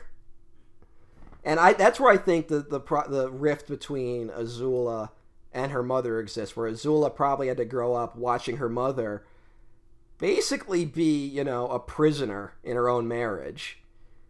And Azula probably resented that and was like, I'm not going to be like that. and I think that's what drove her in the direction that she was in. But she's kind of come to find out that she's in her own type of prison, and worst of all, she made it for herself. But but even then, there's still that element of like she kind of had to, or at least she felt that she had to, right? Like you're talking about, but it's it's still built around like this false idea Yeah, of but- freedom. But think about how different it could have been if she had stood by uh, Zuko from the start. Oh yeah, yeah. I mean, she she does make these choices at the end of the day, right? Yeah, I think she had more choice than maybe she even realized. And again, she needs her own journey, which is why it's a little disappointing when Iroh's like, "Nah, she's crazy." it was like that's if I were to do a movie sequel to this, it would center around Azula a little bit. Well, here, this conversation kind of reminds me of like way back in the day when we talked about Alien 3.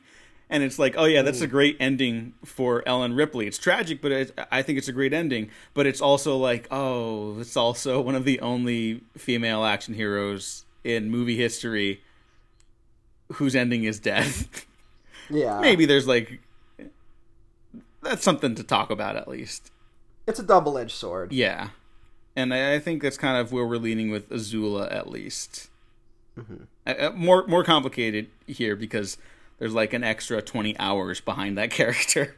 Yes.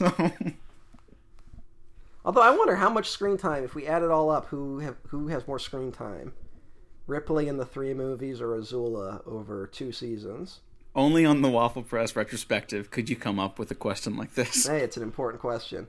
It is, it is. I ask the real questions. Ones other the fucking I don't know. okay, and yep, there was nothing there. I was trying to think of like what Jesse Ventura says, and I couldn't think of it. I ain't got time to bleed. I've seen the documents. I was a governor, a Navy SEAL, and I represented the United States in the Royal Rumble against Hulk Hogan and Kevin Nash. Sokka, Suki, and Toph, they all jump on the airship. Yeah, and Toph gets to move around with like a metal Batman type armor shit, and Yeah. it's really cool. That's a really cool image. There you go. Can't stop the Juggernaut. yeah, that, that's her can't right stop there. the Toph moment. Oh, and there's this great comedy beat where Sokka's like, "All right, take us down to the water. I got an idea." And I just like that in the middle of all that, this dude's like, "I can't believe the captain remembered my birthday." like the the comedy bits from like some of the random Fire Nation soldiers are my favorite stuff in this series. You know, Well, that's always that's like Star- Stormtroopers too, where they have funny moments. but yeah, I, I I just like that that bit where they dump the army into the ocean. There's also that good bit where they're like, "Take the wheel," and she's like, "Oh yeah, let the blind girl fly." Yeah, That's pretty funny. yeah, But also, uh, you know, I get it's a kids show, can't really poke too many holes in it. But um, and also like they they make it pretty clear that they're fighting over water, so when all these ships crash, we don't have to think about if anyone died. hmm And that's kid show logic. But uh, you're wearing that much armor, falling into water, uh, you're gonna drown. And not only that, not all those ships land in the water, um, because like as as we're about to see, or about to discuss, the uh, the Fire Nation airships do start like unleashing hell on Earth Oh, yeah. against like the plant life and and all that shit. And uh, so some of those definitely crash into the canyons, and you know Sokka, Suki, and Toph realize that they're not going to catch up to the Fire Lord ship. Like, oh my god, it's ending. And of course, they see Aang there. He takes out the ship. That ship crashes and it kind of lightly explodes. It doesn't like evaporate or anything, but um, I don't even remember it exploding. I just remember it landing on the rocks. it lands in the rocks, sure, but like it's on fire. Yeah. And um, Well, that's not how zeppelins crash. like in real life, it's a yeah, yeah, show, I was so- like, um, it's it's that thing where it's like all that helium, all that gas. It's like they just if there's any combustion, the whole thing just goes up. Yeah. I mean, wouldn't that be like the funniest fucking endings? Like, all right, let's do our Fire Nation plan to burn the planet. The moment they spark up, the just the fleet explodes midair. Oh, the humanity! But no, Aang's there and Sokka's excited, and you're excited as an audience member. And uh, when that ship crashes, those people died, though. Yeah, like I know Aang's like, I don't want to kill anyone. Like those, uh, those people are dead. but I'm also saying that guy whose birthday it was probably drowned. no, no, the guy was like, "Happy birthday." So that was the same dude. Yeah, in real life, he, he would drown. Oh, oh yeah, no, in real life. when the. Lusitania sank, all the rich people drowned because they were wearing heavy coats. you bringing that up now? I'm just I because I, have it in the back of my mind, and it's just I gotta throw it. I read a whole fucking book on the Lusitania. It was a boring ass book, but now I know facts about it. So, Oh, okay. Well, that makes it better. Um, there's a very scary image when the Fire Lord jumps off the airship and starts launching himself to confront Aang. I don't know why, but that's a very like. It's just a scary image to me. Azula's about to be crowned the new Fire Lord. And then Zuko and Katara show up on Appa's back and interrupt the whole ceremony of three people in Azula. yeah, she got rid of everyone, which is also the like you know it works as something her character would do, but it's also a good way to be like, all right, here's how they were able to break into the Fire Nation palace without any resistance. Yeah, yeah, because then like while it would make for a really cool set piece to do another showdown with the Dai Li, this episode's so busy already. You, you don't need it. You Yeah. don't need it. Yeah. Um. In the fictional mythical version of this, that's 25 episodes instead of 20. You could probably fit that in somewhere. But Maybe, but no, no, th- this works too. Yeah, yeah. I mean, it's not not a criticism, not even a nitpick, just something I, I thought of. Um, Something else should have happened to the Dai Li though. yeah, they kind of get away scot free here. They kind of like. I, I hope that the the Dai Li were abolished. Do they pop up in Korra? I think they do. I, I know remember. Sing pops up, Yeah. but but a I lot of Earth. Kingdom politics in the in the in that show towards the end, but we'll, we'll get there. We'll get there. We'll get there. We'll get there. We'll Um, but here, you know, Katara came along because even Zuko was like, "Oh, I don't think I could beat Azula by myself."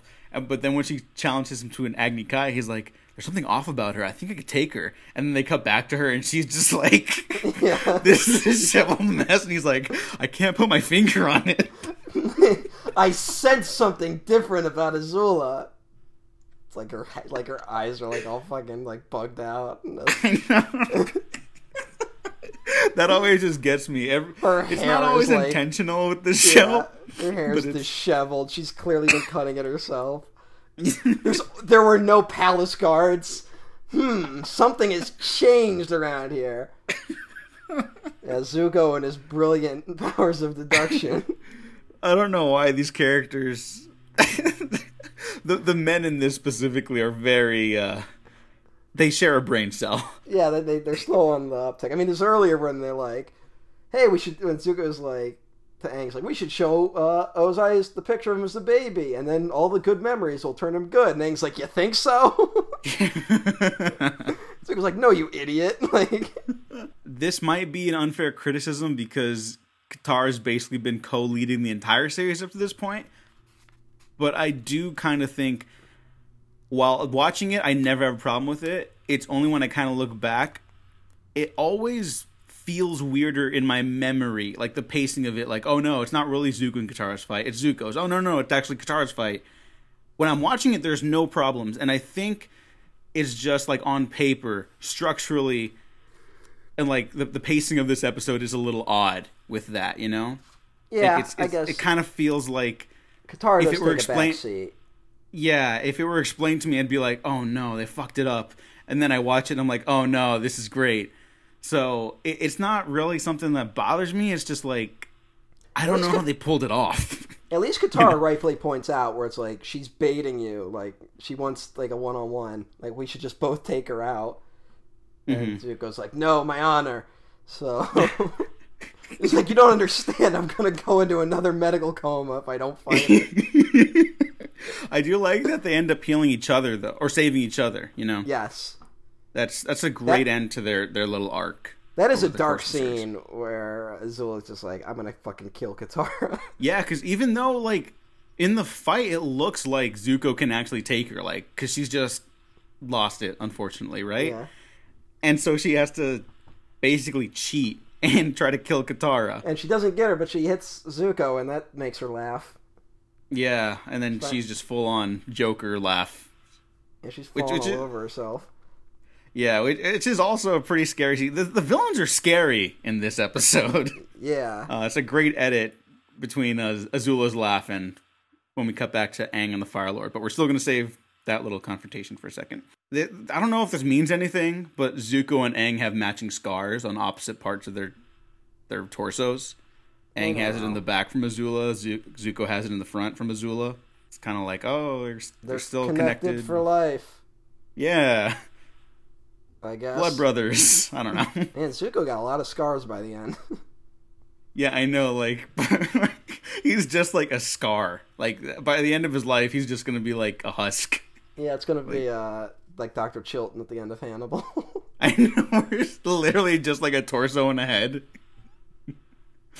Sorry to bring up something like that on the Avatar show. No, I think if you love Avatar, you'd love Hannibal. the overlap should be a circle. don't don't do that. Why? because it's a little heavier. the the fight is, is is never as cool as you kind of expect it to be. It just kind of revels in like the sadness of it all, you know? Yeah. Which I, I think is kind of the right choice, considering like what they've shown Azula to do. It's not like a victory that they have to like beat her down. It's well, like, it's a sad thing where it's like even if Azula beats them, and even if the Fire Lord wins, like he's coming back and he's not gonna be happy. mm-hmm. Like you fired everyone. Yeah. Well, I guess I have to find a new Fire Lord, and she goes to the dungeons. What a father of the year! Uh, I think it's also worth noting that in the fight between Zuko and Azula, more damage is done to like the capital of the Fire Nation than like the actual invasion force, like a month ago or whatever. Yeah, and I think sense. that's intentional, you know. Yeah, that, like that, that fits. Well, it's like if the mm. Fire Lord wins, he's only gonna kill the future of the entire world. No, no real world parallels to that. hmm. But the Fire Lord shows up flies over to Aang, and just like it, like such a like perfect line where it's again like this is a guy. This is their first time meeting. They even make a point to be like the first time they actually see each other. And there's just this perfect line that comes from the Fire Lord where he's like, "The universe delivered you to me." It's just like the perfect insight to what type of asshole this guy is. Well, it's the opposite of like Aang's belief in like faith and destiny, you know? Yeah. Where Aang is like, oh, this is like what the world needs, and the Avatar, I mean, the Fire Lord is like, oh, this is what I need. Yeah. The, you know? Aang's like, we need the world, and the Fire Lord is like, the world needs me. Aang gives him a chance. It's like, we don't have to fight. Mm-hmm. Like, he just doesn't want to, and I think that's always such a compelling like thing about Aang as a character, you know? It you brought it up earlier, but it really is a Superman thing where it's like, hey, like we don't have to do this. like there's there's problems here that we don't have to fight through, in in the traditional sense at least. And I don't. It's it's such a perfect like setting of the stage, and then it just quickly escalates because Fire Lord's like, I literally have all the power in the world. Like it doesn't matter what you yeah. say. Like I'm gonna kill you now because you're 12 and I'm an adult. Well, the big moment that really happens in the fight is that Aang has a chance to kill the Fire Lord with lightning and chooses not to. Immediately, the Fire Lord uses that to his advantage, like everyone said he would. And for for like a minute there, Aang basically has no like comeback plan. Like he stops himself from hitting the water at like break breakneck speeds, but like the Fire Lord's just like unleashing on him by that point, and he has to like curl up into a ball to just like get a moment of reprieve, basically, and there's no way out of it.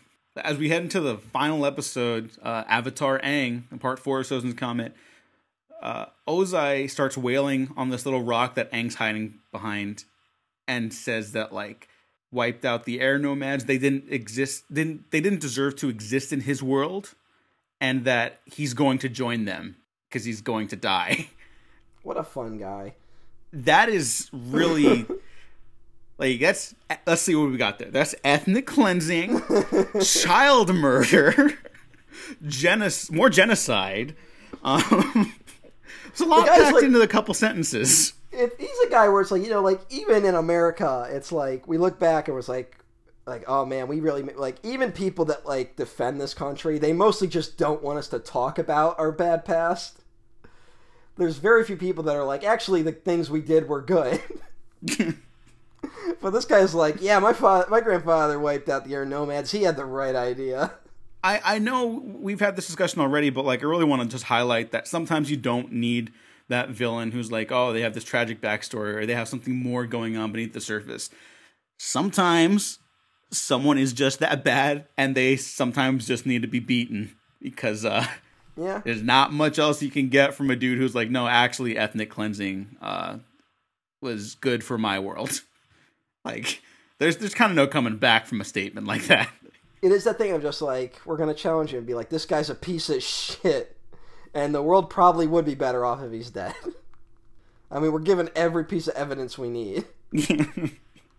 this is why we need Momo with a gun. That's that is a sad moment though, where he tells Momo to fly. Like, all right, Momo, you gotta go now. Yeah, it's like, oh, that that also might be the last time we see each other. And if Aang fails, that's the last of the the air nomad culture. You know, there's there's a lot in that moment Yeah, but Momo can carry it on. with a gun. Yeah. Momo's back, and this time, that would be great. the last Airbender two, Judgment Day. Should we even check in on Ba Sing Se? All they do is kind of win. Yeah, they, they take back Ba Sing Se. It's pretty cool to see Iroh burn the Fire Nation flag, though. Oh yeah, no, it's just it's a big moment, but it's just it's nice. Yeah. it, it, it's not played like a big moment. It just is one. Like mm-hmm. that's how far he's come from his days as General Iroh. You know? Good for Iroh. Yeah, See, even war criminals can be redeemed. it's a complicated message there, but at least he never believed in like ethnic cleansing. I guess, or no, wait, I guess technically he did. Did he?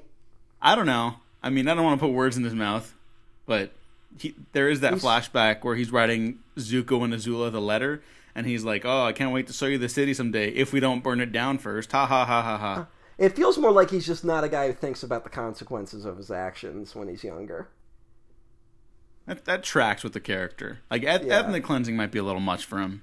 Hmm. Yeah, there was no never like a Genocide part. is bad. I mean, but who knows? When he was a kid, maybe he was like, "My grandfather was right. We, we took out the air nomads. That was the hmm. right move." Yeah, and obviously that's like the wrong thing to learn, but like if that's what he's growing up in. They also teach in the Fire Nation that the air nomads had a military. Yeah, I mean that's the thing. I, you get the idea that Iroh learned a lot by traveling the world, you know, and uh, the people in the Fire Nation have not had that luxury because they're like, "Oh, we're the best. That's all we need." Yeah. Yeah, Iroh was given had the privilege of some introspection hmm that was deprived from uh, the people his people conquered. Yeah. Oh, Iroh. Well, at least he's like, I'm just gonna open a tea shop. Yeah, that's all I want to do the rest of my life. hmm Good for him. Um, and cut back to Sokka and Suki, I guess. Okay. They get separated, right? Yeah, they get separated because they they start using the airship to crash into the other airships, but the airship they're on starts falling apart really fast because you know it's crashing into other airships, Yeah. and um, it looks like for a second that Suki might like die, and that yeah, that's that pretty, pretty brutal. yeah that's pretty scary. But no, she she survives. Tells them to keep going because the the bit they're on is still falling apart, and um. It's it's basically just like a nonstop sequence of close calls for that group. And it's like, okay, we're on this airship now. We can crash into this one. Okay, we're on this airship now. Now, Toph, I need you to bend the metal to turn this airship into the other airships. Oh my god, they see us. Okay. Then they escape. They fall down. Sokka breaks his leg, which is pretty rough. Yeah. And th- this comes. Uh, he loses in this moment. He loses both the boomerang and the sword. Yeah, by a space sword. And this comes. This is the line that like broke me while I was watching, and I might have been in a highly emotional state watching it. I'm maybe in a highly emotional state 24 seven these days.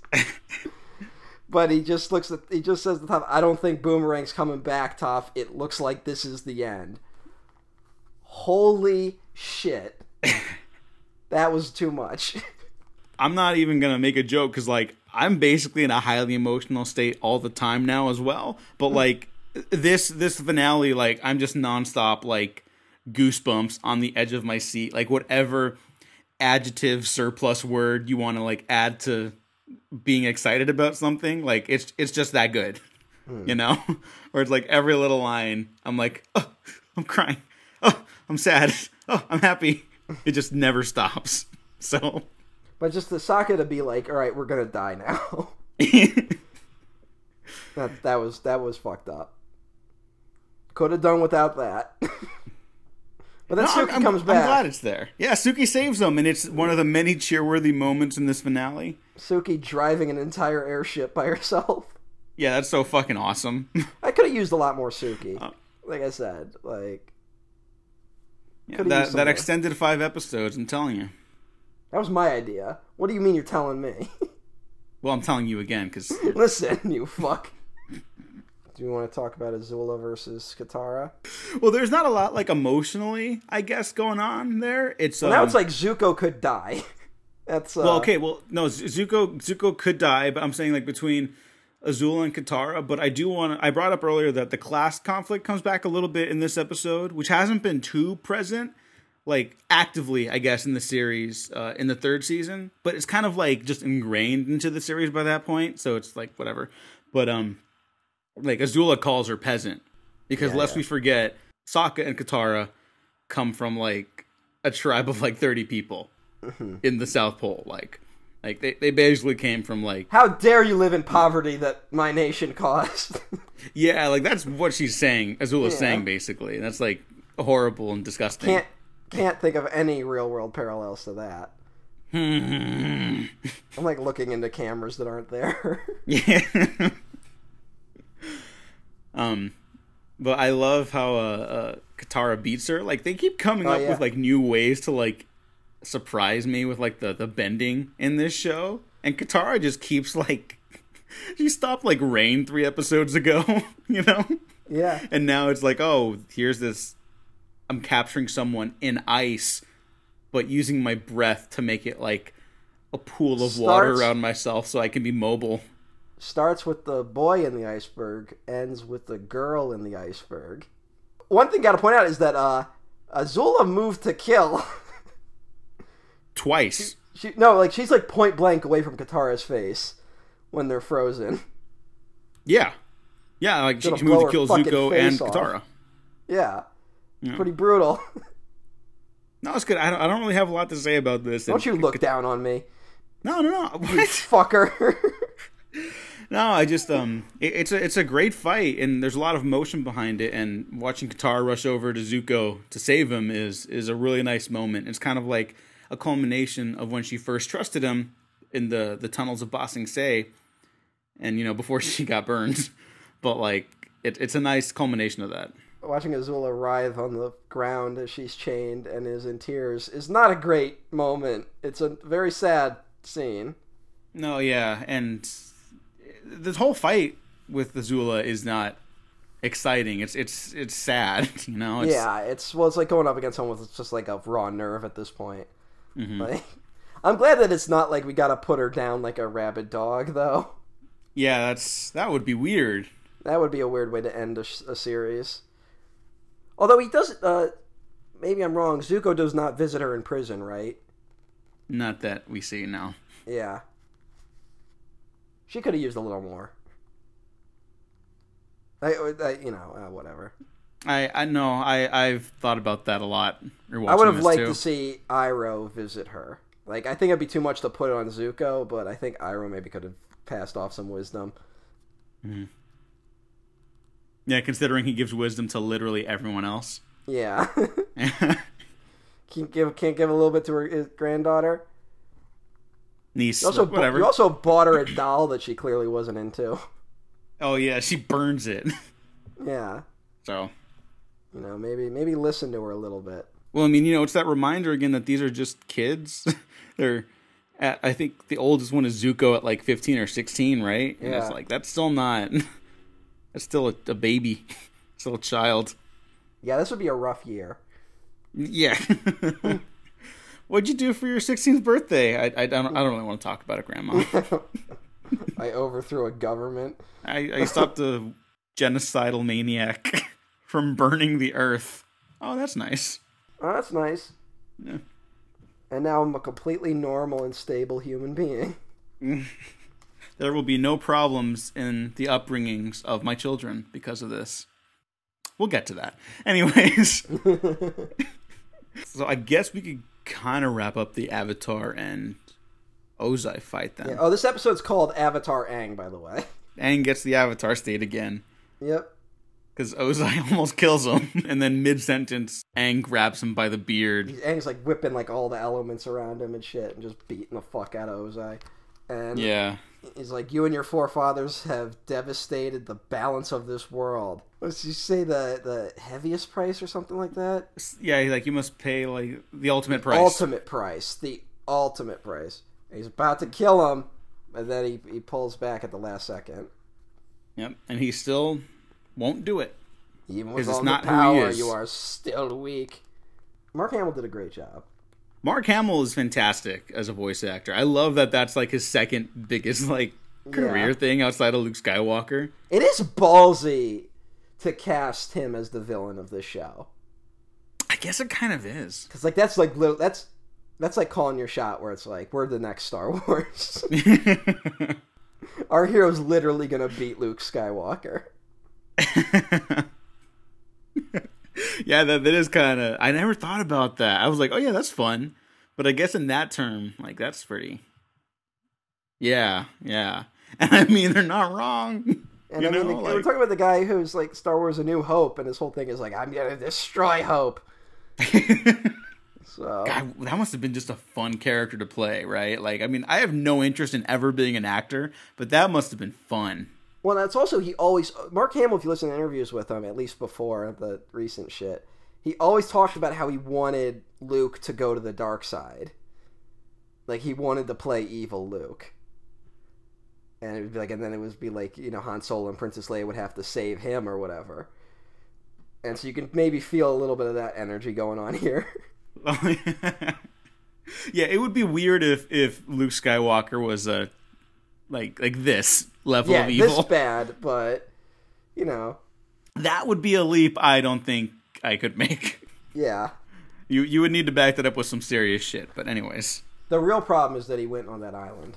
yeah, and that's why everyone's mad at the second movie and not the first one that put It him should have been the magic tree that stopped him. Why is it so tiring to talk about Star Wars now? Because it's the worst. like I'll talk about Avatar for hours. and like, God, that was so the much fun. disparity between the quality of the work and the quality of the fans. it's like deeper than the Grand Canyon. or the Great Divide. hey! Haha, bringing it back to everyone's favorite episode. Bringing it back to the episode everyone loves to talk about. Yeah, Nostalgia Um, Critics' number one worst episode. not the fortune teller, huh? Nope, he didn't. Not, not even in the top ten. Wow. Yeah. So that's how wrong he is. Yeah, you know, he had a list of episodes. Did they all star like women or something? Uh, you know what? Look, is the painted lady on there? yes! Right, there it is. well, See, I calls him like I sees him. yeah. Wow. Um, Thank you, thank you. well, good on you, nostalgia critic.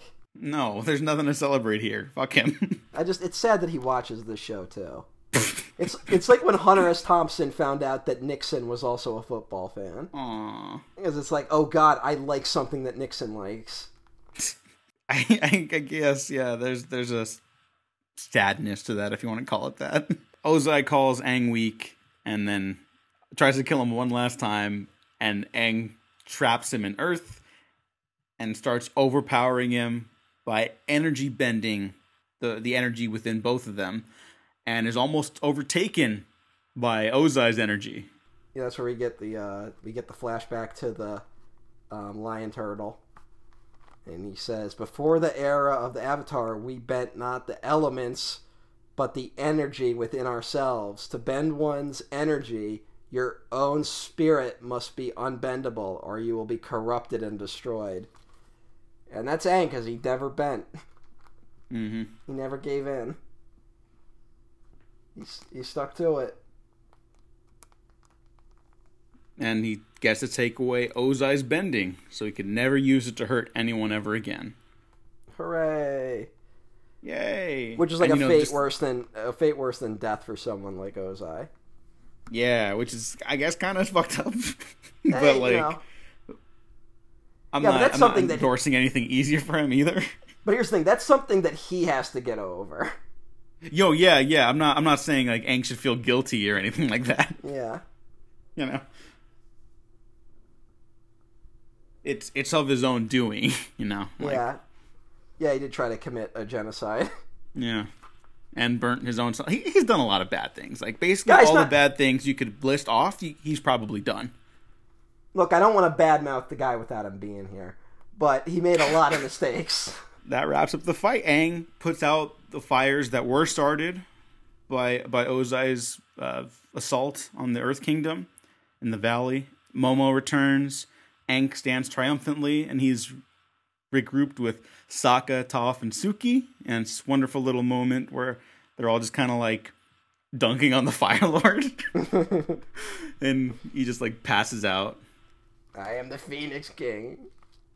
And then he goes into a medical coma.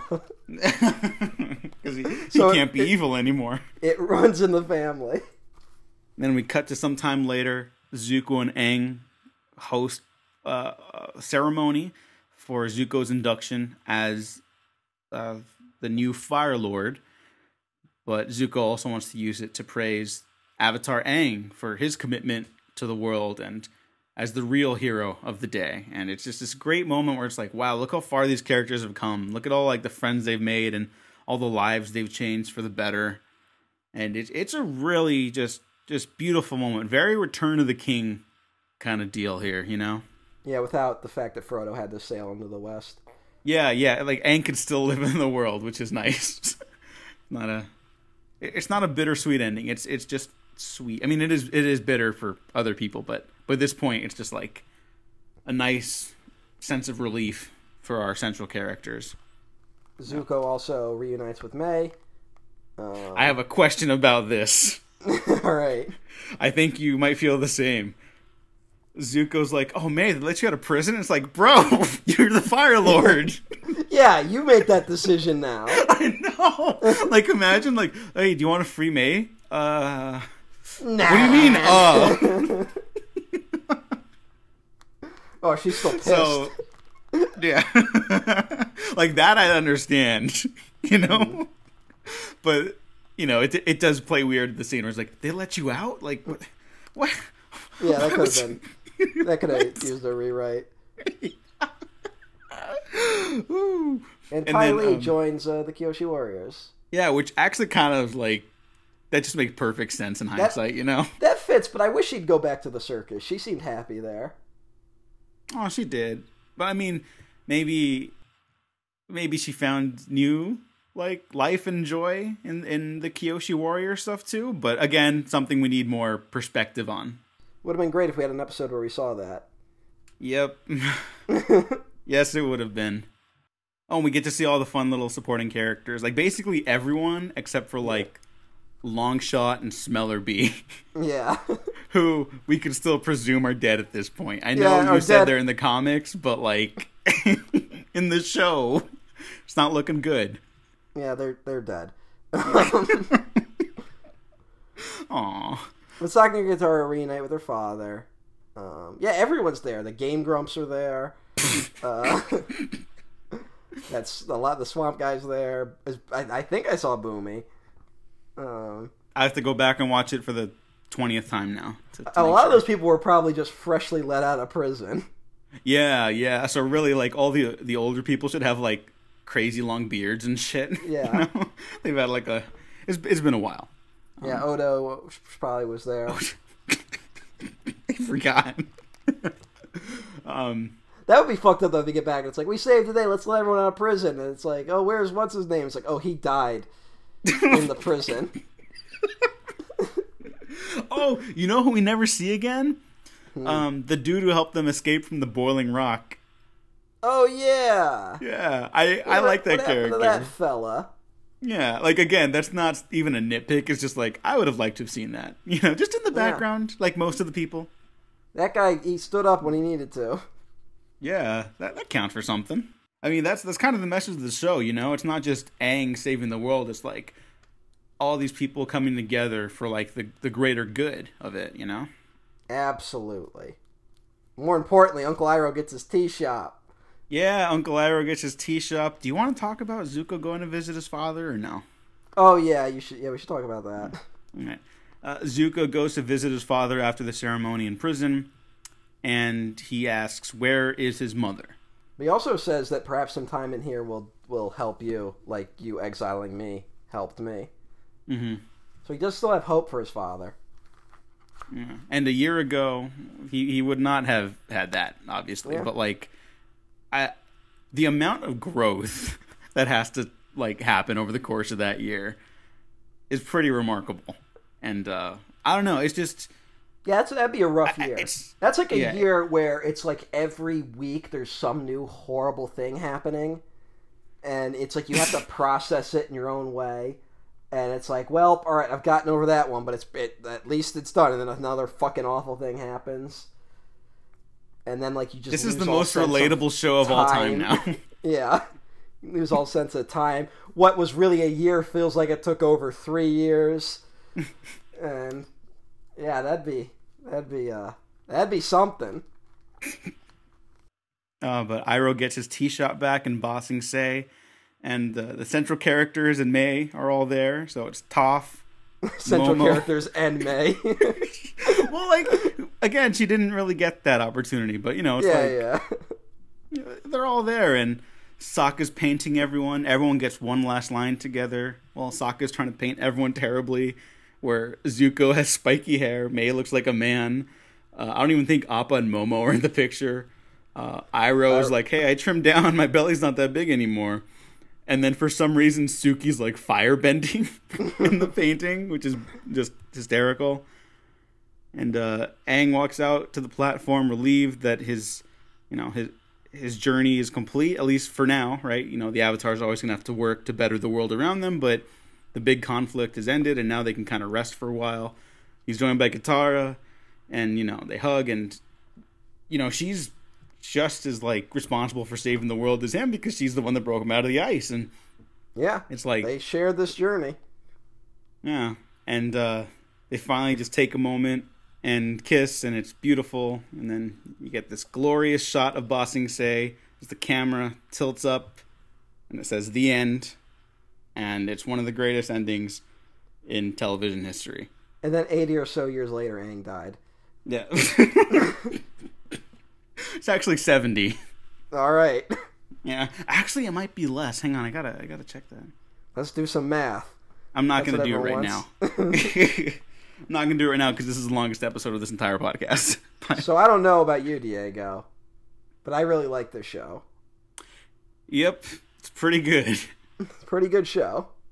It's one of those shows where, while we're talking about it, I'm kind of choking up every once in a while. That's how good it is. And uh, I could talk about it a lot more, honestly. Well, we've only So- talked about it for three hours today. Oh yeah, well, I mean, not not literally today. I need to eat and shit. Plus Like, about a half. Plus we spent about a half hour beforehand talking about Lost for some reason. that's on you. That's entirely on me. yeah. Better final, Lost or Avatar: The Last Airbender? Avatar: The Last Airbender. Avatar: The Last Airbender's finale is like top five. Better, better final, Seinfeld or Lost? Uh, Lost. Oh, ho. Uh huh. Uh huh. But I think both of those are controversial for some reason. well, I don't know. We could we could probably talk a little bit more about this show. Uh, probably with another episode detailing our top five episodes of the series. I'm sure people would love to hear that. Doesn't matter. We're gonna do it anyways. and then that also allows us to put off one more episode before recording. well, no, then we can go. We can go straight into Legend of Korra. We, we have to we have to do the other one too. What other one? The movie. Zack Snyder's The Last Airbender. No, no, no, no, no, no, no, no, no, no, no, no. Thing just straight up kills Zuko. And uh, is there anything else to say about the series as a whole before we move on from this section of the retrospective? Don't trust Whitey. I guess that could kind of be the message too. so until next time, Matt, where can the people find you? I'm at Emperor OTN1 at twitter.com. and you can find me at the Diego Crespo. Check out the Waffle Press on Twitter, YouTube, SoundCloud, Spotify, iTunes, and Patreon, where you'll be able to get early access to the other episodes we're recording for this retrospective. Oh, Yeah, there's there's a lot to, to go over still. But thank you everyone for, for tuning into this for the, the longest retrospective so far that we're surprisingly on schedule for. Thanks for listening. Thanks for watching. We have been professionally unprofessional.